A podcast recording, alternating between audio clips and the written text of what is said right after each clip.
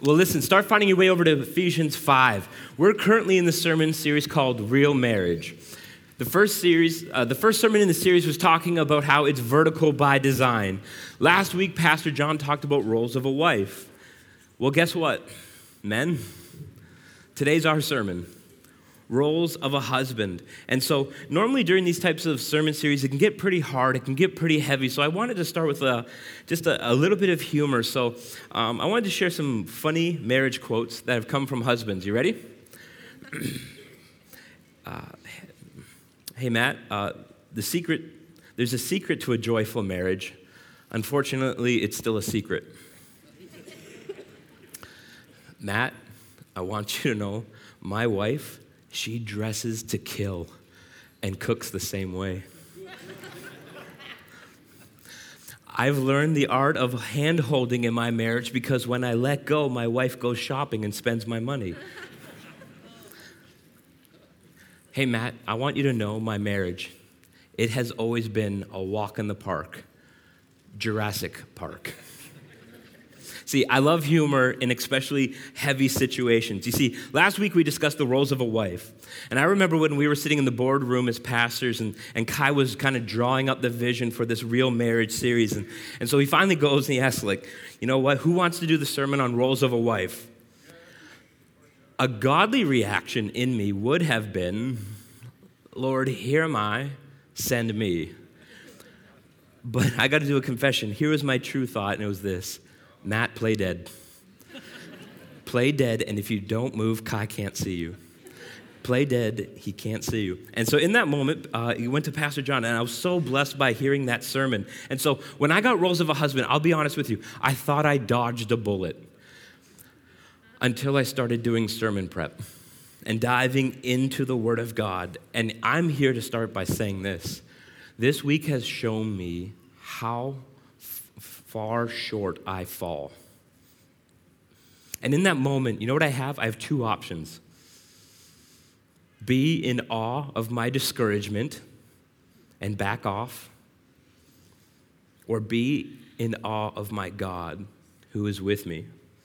See, we're, we're, I'm about to unpack a sermon that's essentially just a funeral service. We're about to see how a, a husband's calling is to die to himself to sacrifice, serve, and love another above himself. You see, growing up Christian, I have a, it, it, was a blessing, and there's also some baggage that comes with it. There's two types of sermons as a male that were never safe in the church Father's Day sermon and husband sermons. See, women, you have sermons on like Mother's Day, and there's flowers waiting for you outside, and you're wonderful. We're so thankful for you. Husband sermons or even Father's Day sermons kind of feel like a drive by shooting of just how you're failing and so, what I want to do in this moment is I believe, not through shame, guilt, or condemnation, but by unpacking the unique beauty of God and His design, I believe we as men are won over and come under that design. And I equally want to give just uh, a little bit of an exhortation towards the women in this room. Um, this sermon is going to step on a, a, lot of toes, and maybe there's going to be some sensitive nerves that come up in, because it's really relevant for your marriage. I just want to say, just very humbly and gently, um, I'm not looking for additional help by you nudging your husband. Um, I'm not looking for loud amens, and uh, I'm not looking for mm-hmm. if there's something in your marriage that what we're preaching in God's word is triggering, here's my exhortation to you. Ready? Take it to the Lord in prayer. Take it to the Lord in prayer because maybe as we talk about the role of the husband, for you, it might feel like the farthest thing from what you experience. I promise you, I've never met a husband that was vexed to the cross. I have never met a husband who was vexed to the cross. And so if something sensitive arises in you, this is just it. Go to the Lord in prayer. I'm just asking you, go to the Lord in prayer because we're going to be unpacking His word. I pray His Spirit is going to be moving. The Spirit doesn't need additional support and doesn't need additional help. So we're going to be in Ephesians 5. But before I do, before I jump in, before we run to His word, before we look to His design, I want to stop and humble ourselves as a congregation before the Lord. Pray with me. So, Father God, we just come before you in this moment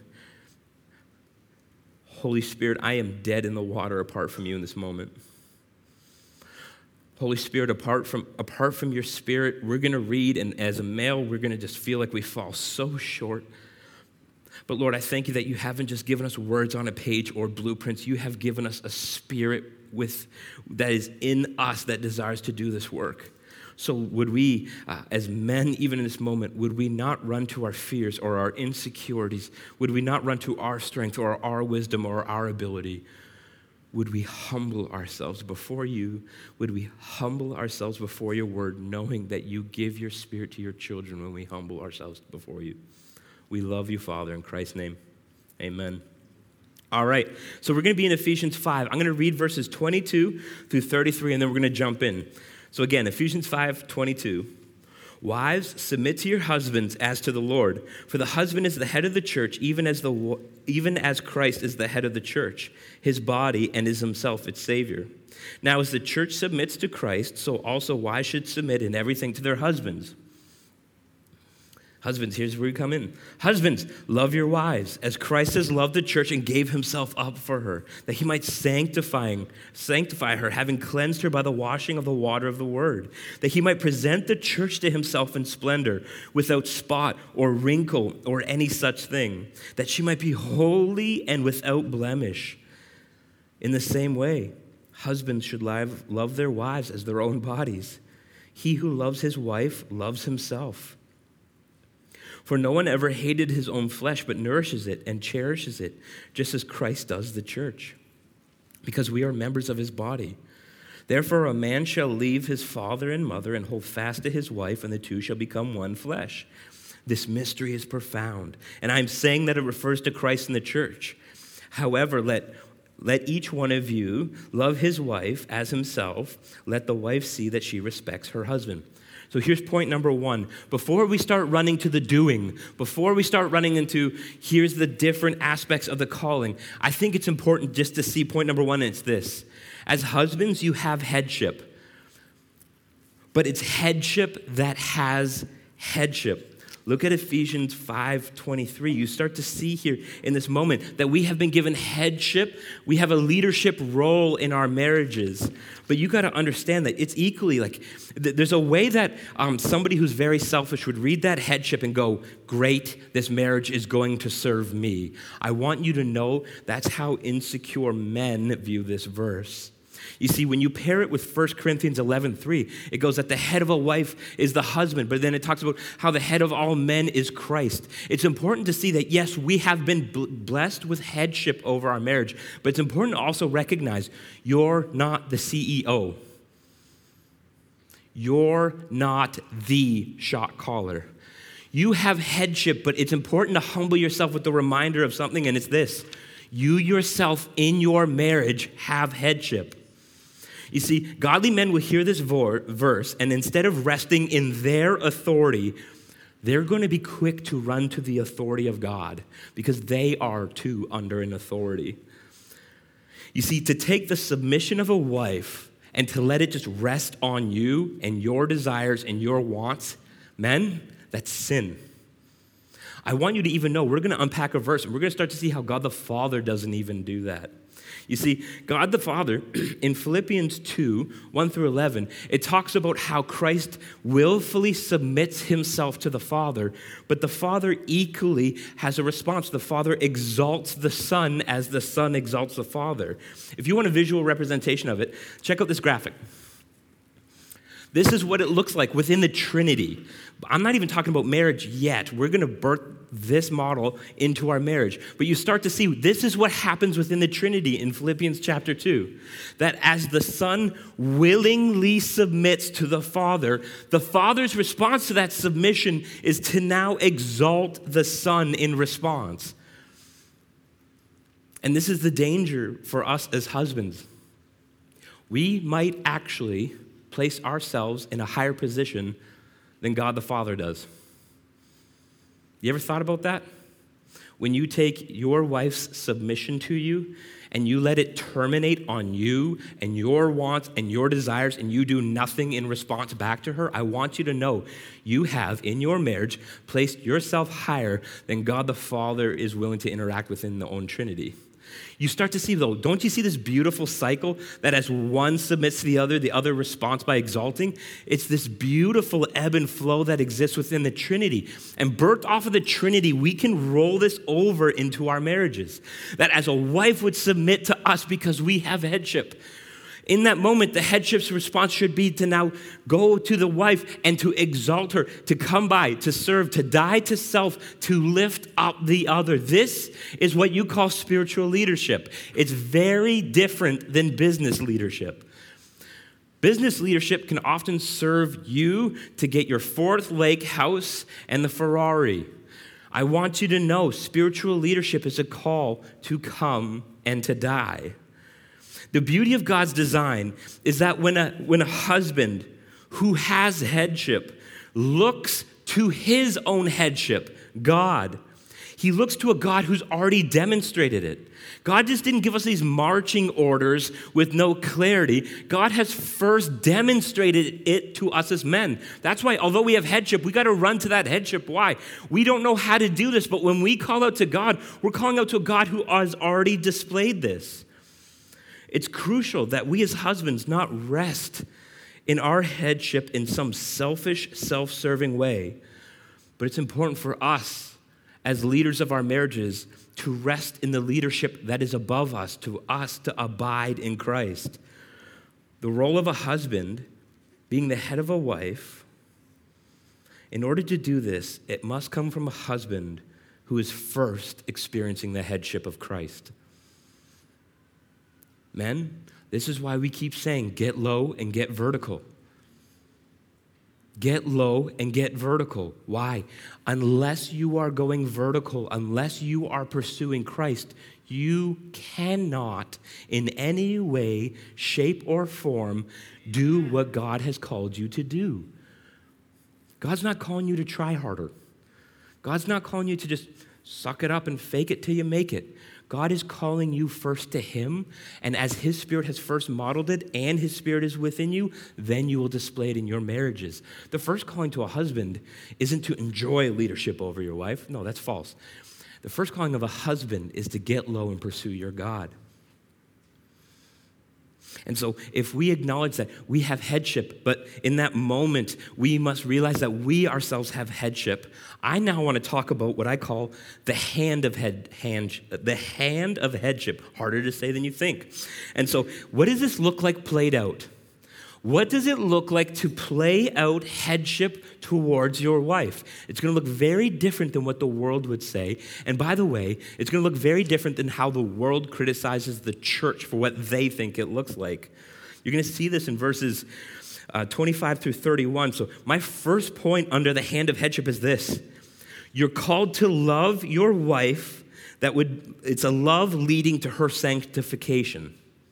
This is verse 25. Husbands, love your wives as Christ loved the church and gave himself up for her, that he might sanctify her, having cleansed her by the washing of the water of the word, that he might present the church to himself in splendor, without spot or wrinkle or any such thing. Don't you just love the hand of Christ in that verse? It is a good hand, it is a safe hand. You see, Christ is presenting the church to himself in splendor, without spot or without wrinkle. Husbands, you ready? Our hand needs to reflect that same nature. You see, I think it's easy. This is what's easy in marriage as husbands. You ready? I'm saying this, I'm outing myself in front of everybody. It's easy to present your wife to yourself, to your needs, your plans, your worries, and your insecurities. Our calling as a husband isn't to present our, our wives to ourselves, it's to usher our wife closer and closer to her ultimate groom, which isn't you, it's Christ. And in order to do that, we need Christ. We're naturally selfish people. I love, my wife's name is Becky. My natural inclination in the flesh is to take Becky and to take that gift of her submission and in that moment to, to just gear it all and aim it towards me and whatever I want. But in that moment, I'm walking in the flesh of my marriage, and that's not a marriage that the God Spirit is going to honor. It's important that we take our wives and present them not to us, not to our needs, not to our insecurities, but in that moment to usher her closer and closer to the cross of Christ.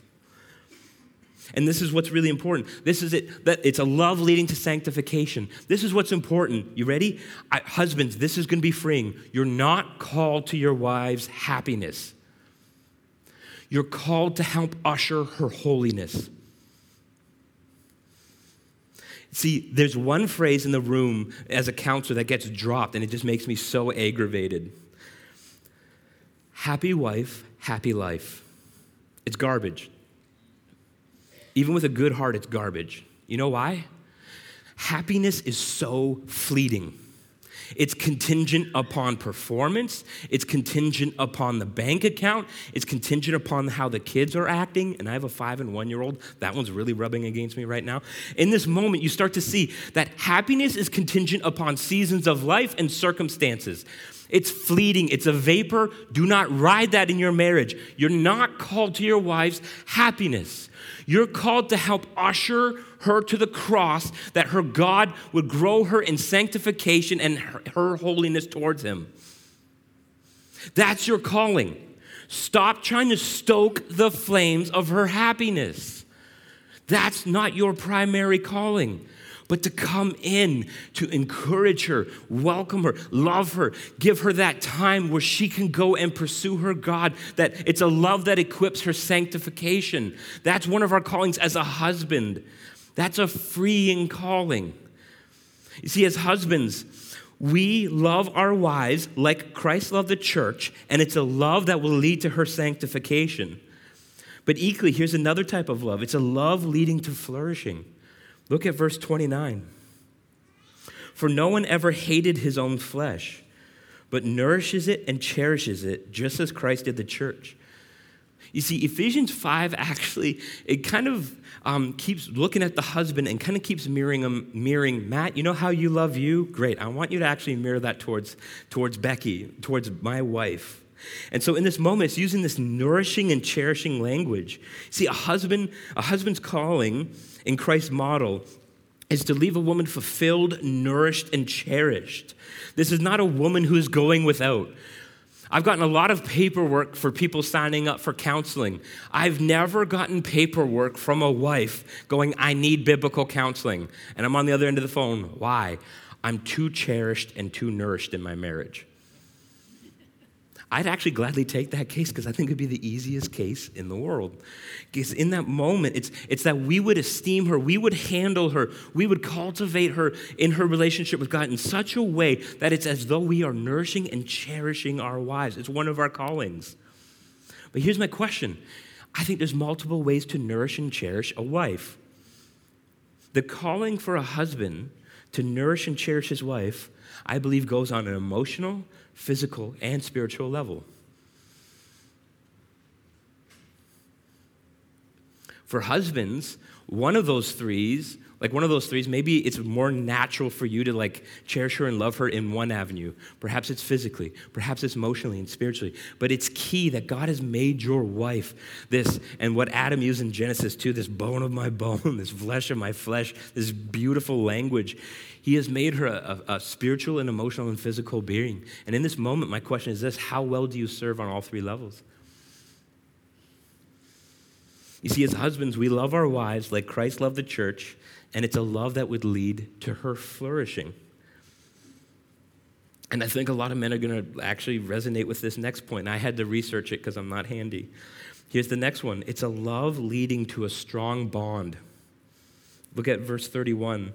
Therefore, a man shall leave his father and mother and hold fast to his wife, and the two shall become one.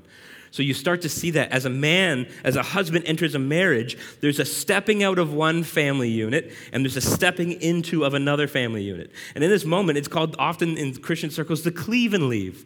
I leave family A and I have now formulated family B. You know what's really cool? Man, I think this is going to resonate with you. Do you know that the Bible was not written in English? So the actual word there used in the term like cleave, to hold fast to his wife, it means cement. You would cement yourself to your wife. You see, it's easy for us to want our wives to submit, sorry, to cement herself to us. Cement yourself to my plans. Cement yourself to my, my worries. Cement yourself to me, is what the flesh says.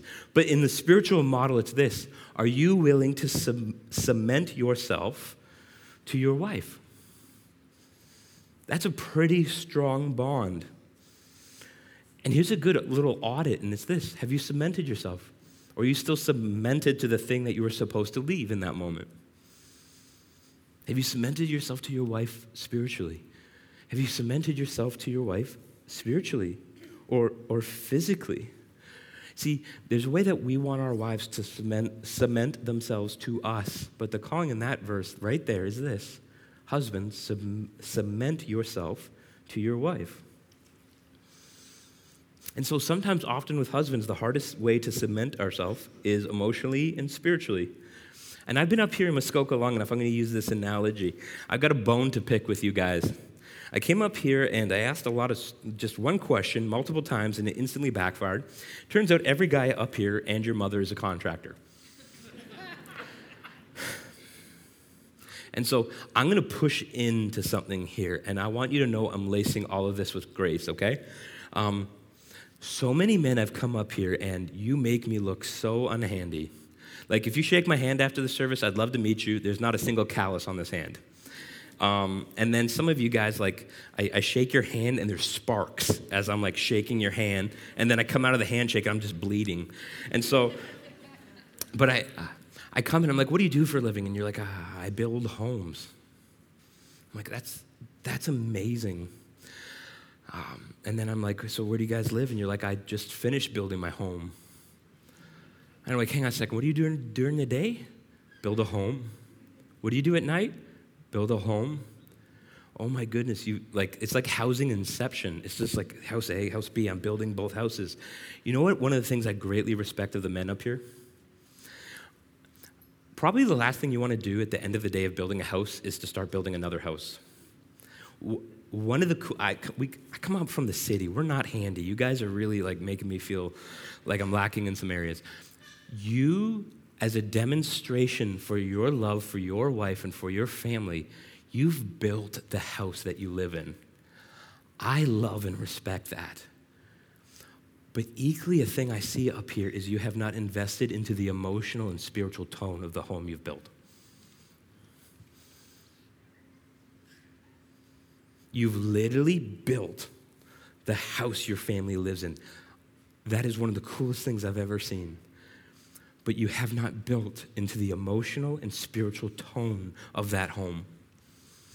And that is why there is a lot of lonely wives up here. And you see, um, for example, if you bring me to the job site, the only thing I've ever done in my life that's handy is when I came up here, I Tapcon some stuff. So if you bring me to the job site, I'm Tapconning everything because it's the only thing I know. You're a roofer, I'm just going to Tapcon shingles. You're, you're, you know, you're a carpenter. I'm going to be honest, I still don't know technically what a carpenter does, but whatever you're doing, I'm just going to tap on it. Just, that's all I'm going to be able to do in that moment.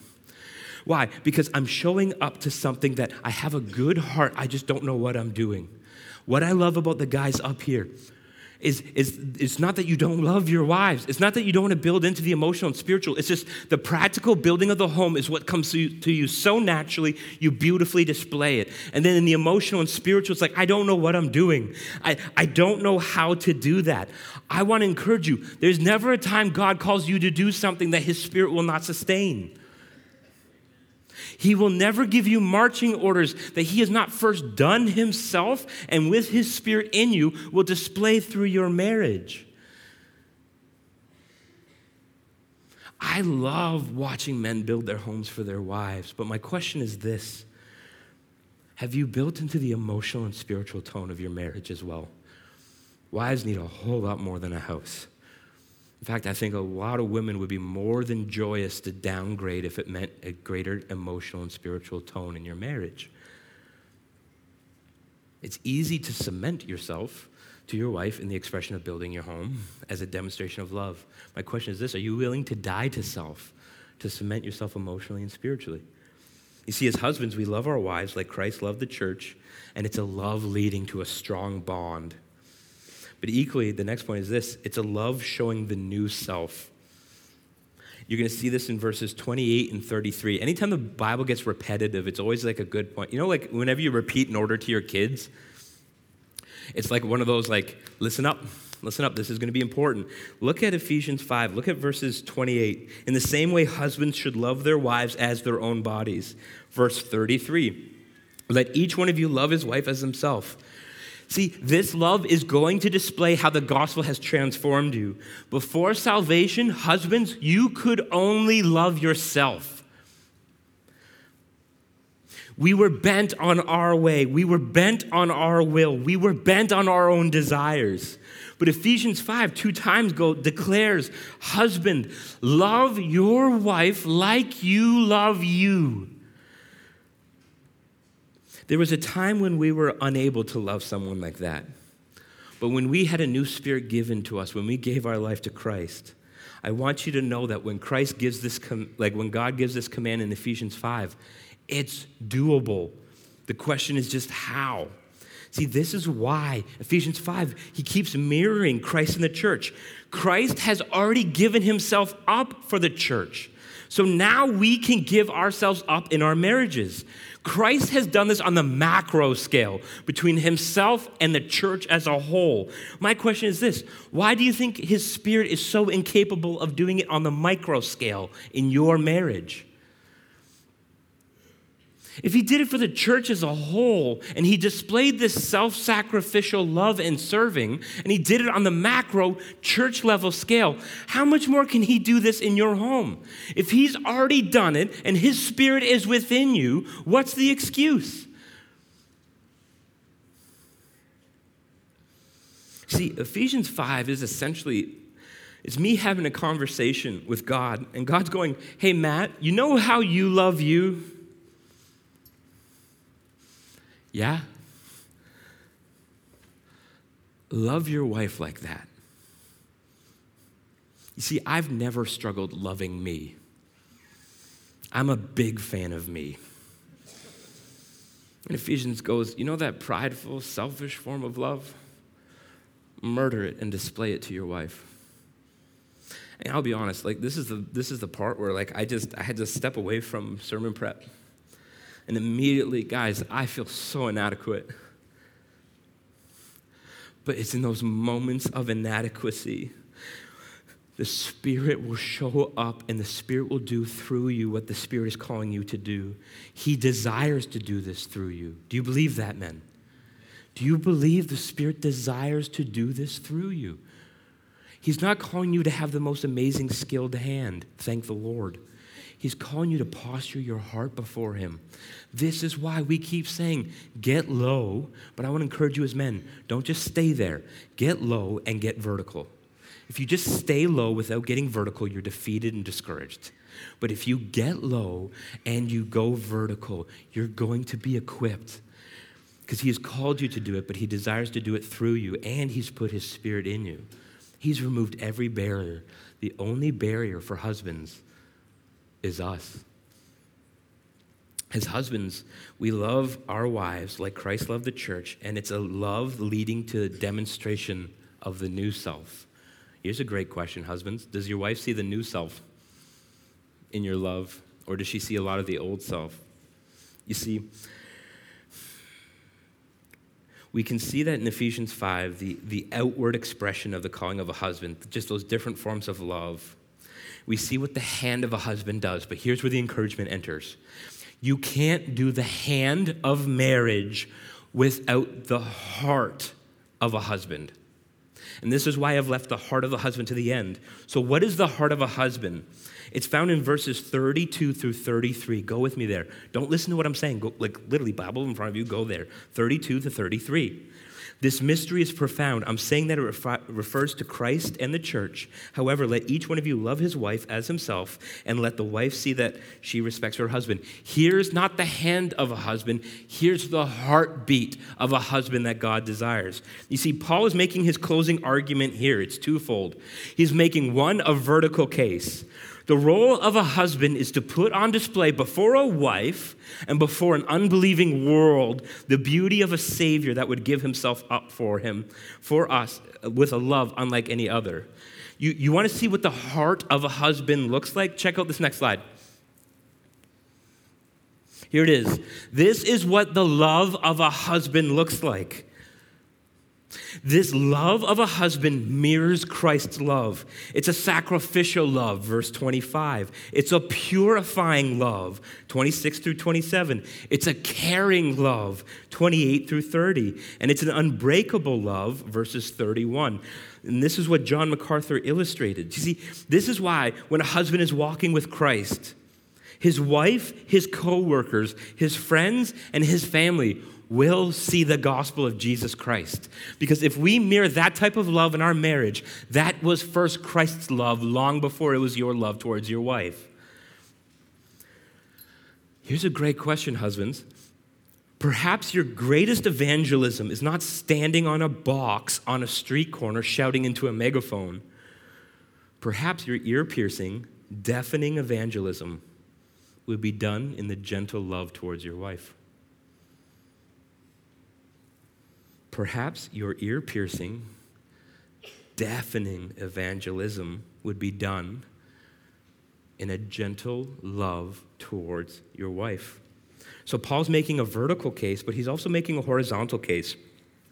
The greatest emphasis for a husband to have in their marriage, other than Christ, is their love of their spouse. You see, what's really important is here in this verse, he's talking about here, he goes, however, let each one of you. Or in other translations, he goes, therefore. What's really important is he's listed, Paul's listed all these great things in Ephesians 5, but then he goes to the however. And what he's doing is he's placing a hyper emphasis, kind of like a, hey, Matt, if you didn't get anything else, here it is. It's kind of like when my wife the other day called me at the grocery store. She's like, Matt, do you need anything? I'm like, yeah, um, deodorant, Shreddies, um, Nutella, Gatorade. But Becky, Nutella. What was the emphasis on? Nutella. What Paul's doing right here when he goes, however, let each one of you, what he's essentially doing is this walk in what I've commanded. But Matt, pay attention. Here's the sum of it, and it's this love your wife. Here's another great quote by John MacArthur that we're going to put up on the sleeve. Watch this God has ordained the husband to be the head over the wife but the emphasis of the rest of the chapter is not the authority of the husband, but on his duty to submit to his wife through love for her. This should shoot fleshly leadership right in that moment. There's one verse that talks about a male's headship, and the rest of the verses are a calling for the male to die to self. Don't cling on to just one verse and just blind yourself to the rest. You're going to miss the power of the chapter completely. And so this is the hard thing is a lot of husbands and wives, I am so sorry that this has happened in your marriage. A lot of husbands will cling to, wives submit in everything, and they stop the chapter there. I want you to know that's not godly leadership. And what they'll do is they'll cling onto one false verse and manipulate it into your marriage. Do you know that I have seen countless times as a counselor in the city Husbands cling to this verse, wives submit because I have headship. And they pair it with the Corinthian verse I have authority over your body, therefore you have to sleep with me.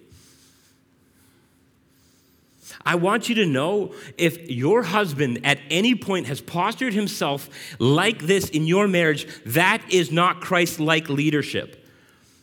And you start to see that in the weight of, of, of a male's grotesque, sinful manipulation, God's grace will enter because He's given you this avenue, the church, that you can come to, that we will protect you. That we will, because they'll use a lot of these verses to like confuse a wife because it's kind of spiritual language is just completely perverted. And in that moment, God's given you so much grace and so much protection. He has not called you to that kind of a marriage.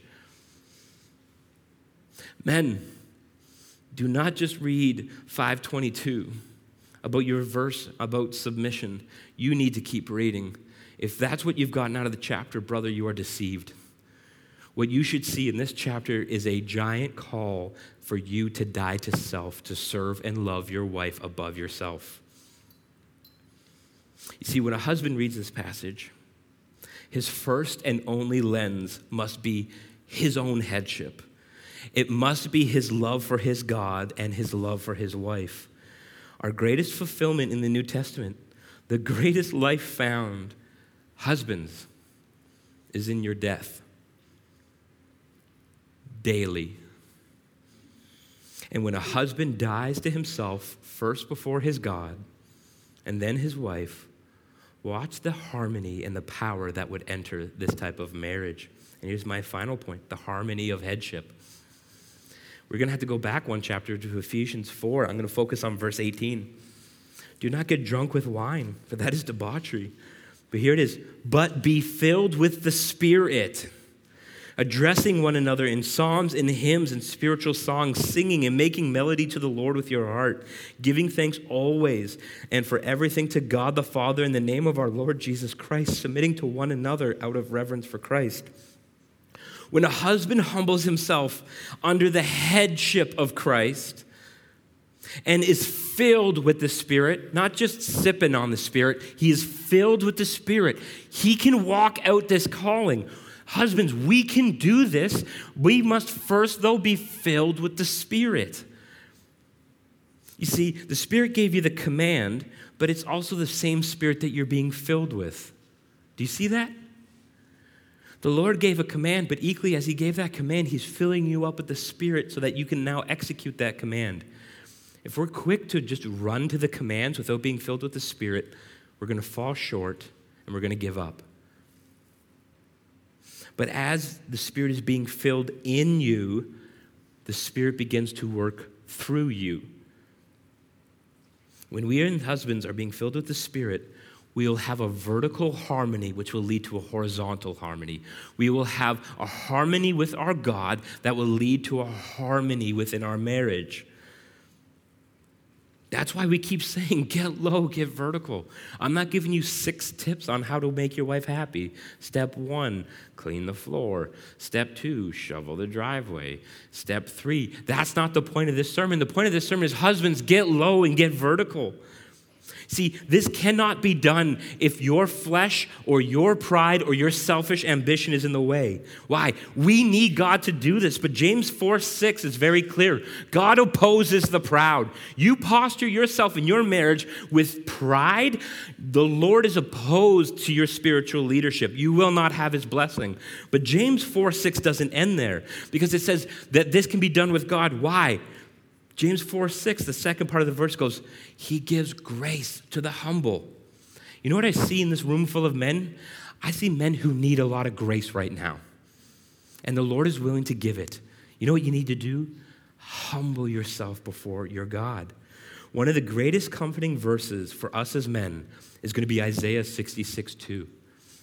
This is the, Isaiah 66, 2, it will be on the screen in a minute, but it goes, This is the one to whom I will look. This is what God is saying. This is, a, this is the man to whom I will look. This is the husband to whom I will look.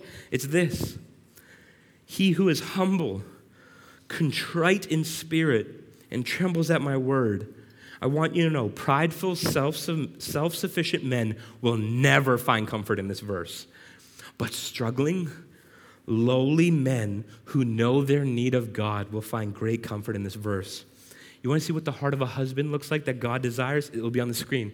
This is Isaiah 66, verse 2. He's looking for humility in you, men. He's looking for a husband who will willfully place himself under God, under himself. He's looking for contriteness. I had to look what that meant a, little while ago. Here it is it's a husband whose pride and sin is broken by his awareness of guilt, but but it leads to a running to His mercy and His grace. The Lord wants humility and He wants broken men who run to Him. And then finally, here's the third attribute of Isaiah 66 2 a trembling at His word. The heart, the, the heart that the Lord wants in a husband is a husband who places himself under the Spirit and under the Word of God and knows it's sufficient and knows that it's good. How much of that up on the screen is skill? It's not. It's a posture of heart. That's how the role of a husband is filled out. It's a posture of heart before our God. So here's my question What are you posturing yourself before right now? Because the beauty of our covenant and our God when we got saved was we only just brought brokenness. One of my favorite quotes of salvation is the only thing that I contributed to salvation that made it necessary was my own sin. That's the only thing I contributed to salvation was the sin that made it necessary. And so if we came into a relationship with God and, and, and it was met with just brokenness but running to the throne room of grace, why can't we do that in our marriages, men? Why couldn't we have the spirit filled, spirit prompted boldness to say, I don't have it together? I'm not doing that great. I'm not leading. I'm not loving well.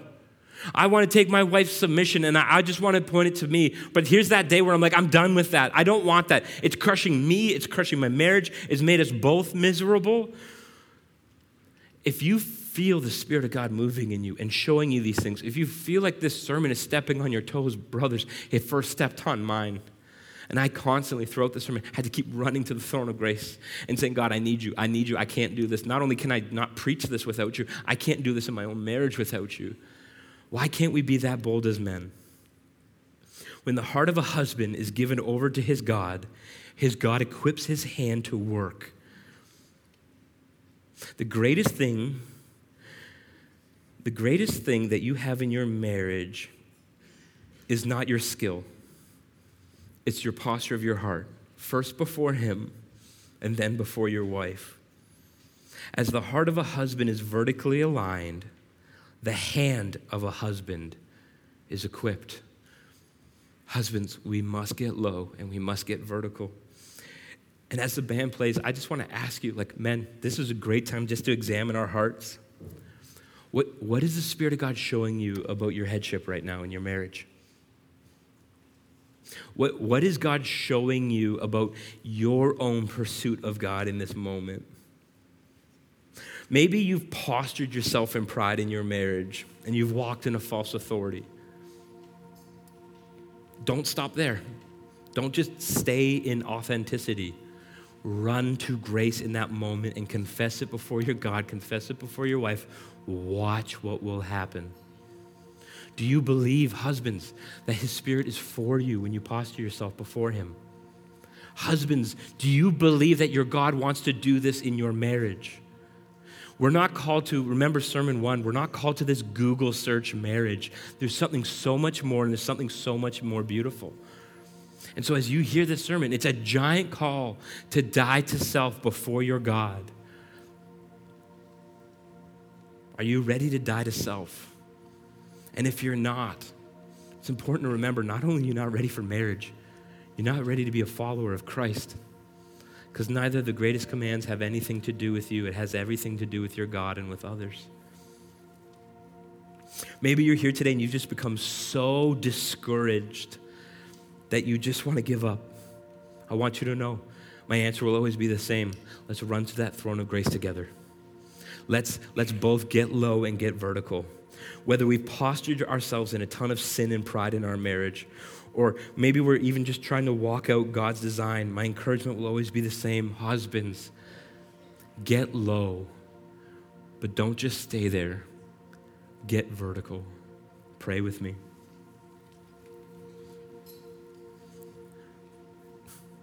God, even in this text, we see your beauty we see your presence and we see your design, and we see how we cannot do it apart from you. Father God, this, this series is heavy, but it's because we've been entrusted with something so good and so beautiful and so powerful. And so, God, I pray for the husbands and for the marriages in this room now. Spirit, move. Spirit, initiate. Spirit, show. Spirit, sustain. God, we need you to do this. Would you give us boldness to be broken, boldness to be humble, and boldness to just have a high view of your word? And so, Lord, I thank you that you have given us your spirit. We're not just given marching orders, but you are with us every step of the way. And all of this points to the beauty, not of a husband. All this points not to the beauty of a wife. This all points to the beauty of who you are and what you have done. And so we end even just praising you, God. Thank you that you are our ultimate groom. Thank you that you have done this perfectly and you are willing to meet us here in this school gymnasium. We pray for these things in the name and the blood of Jesus Christ. Amen.